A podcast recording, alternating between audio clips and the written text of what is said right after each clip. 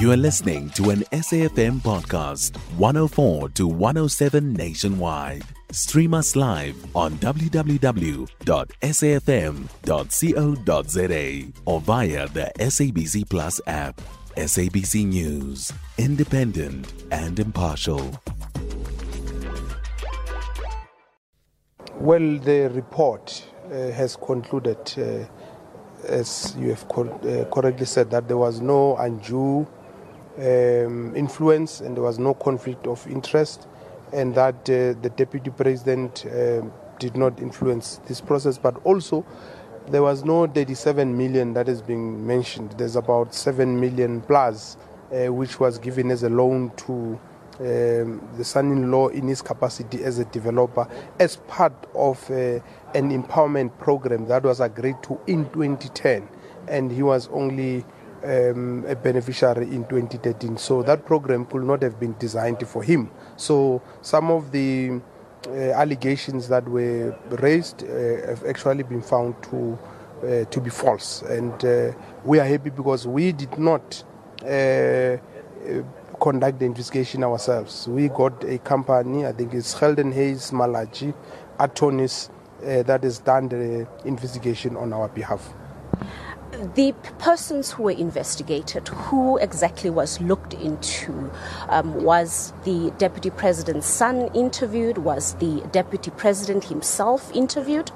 The investigating team was given the terms of reference to look at whether the policies were were followed, whether there were procedures, whether the project was justified, whether there was um, a conflict of interest, and they then decided who to interview. So it was not our decision. For instance, they did not interview the deputy president because uh, I think, as in the course of investigation, it became clear that he's not implicated. So they made a determination on their own without any uh, influence on our part on who to uh, investigate. By the way, uh, there are certain parts of the report which the management of GPF did not agree with, but we did not communicate those parts. We are communicating what the investigators have given us because we don't want to release the report selectively. We, re- we, we were releasing it uh, as it was presented to us.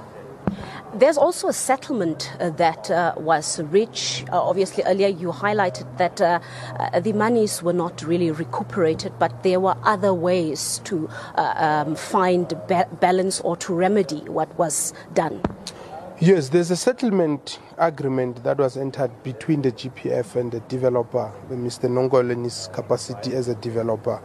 Um, the money that was loaned to him was deployed into the project. So there is money that was done. And I think the GPF uh, would have decided to settle with him after satisfying themselves and uh, um, realizing that he possibly uh, qualifies for whatever um, uh, processes and uh, criteria they have in place. But uh, uh, there has been a settlement between the two parties.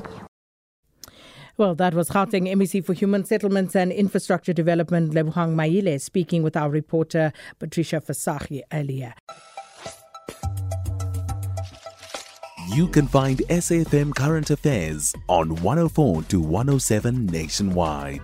Our podcasts are available for download on all our digital platforms. SAFM, leading the conversation.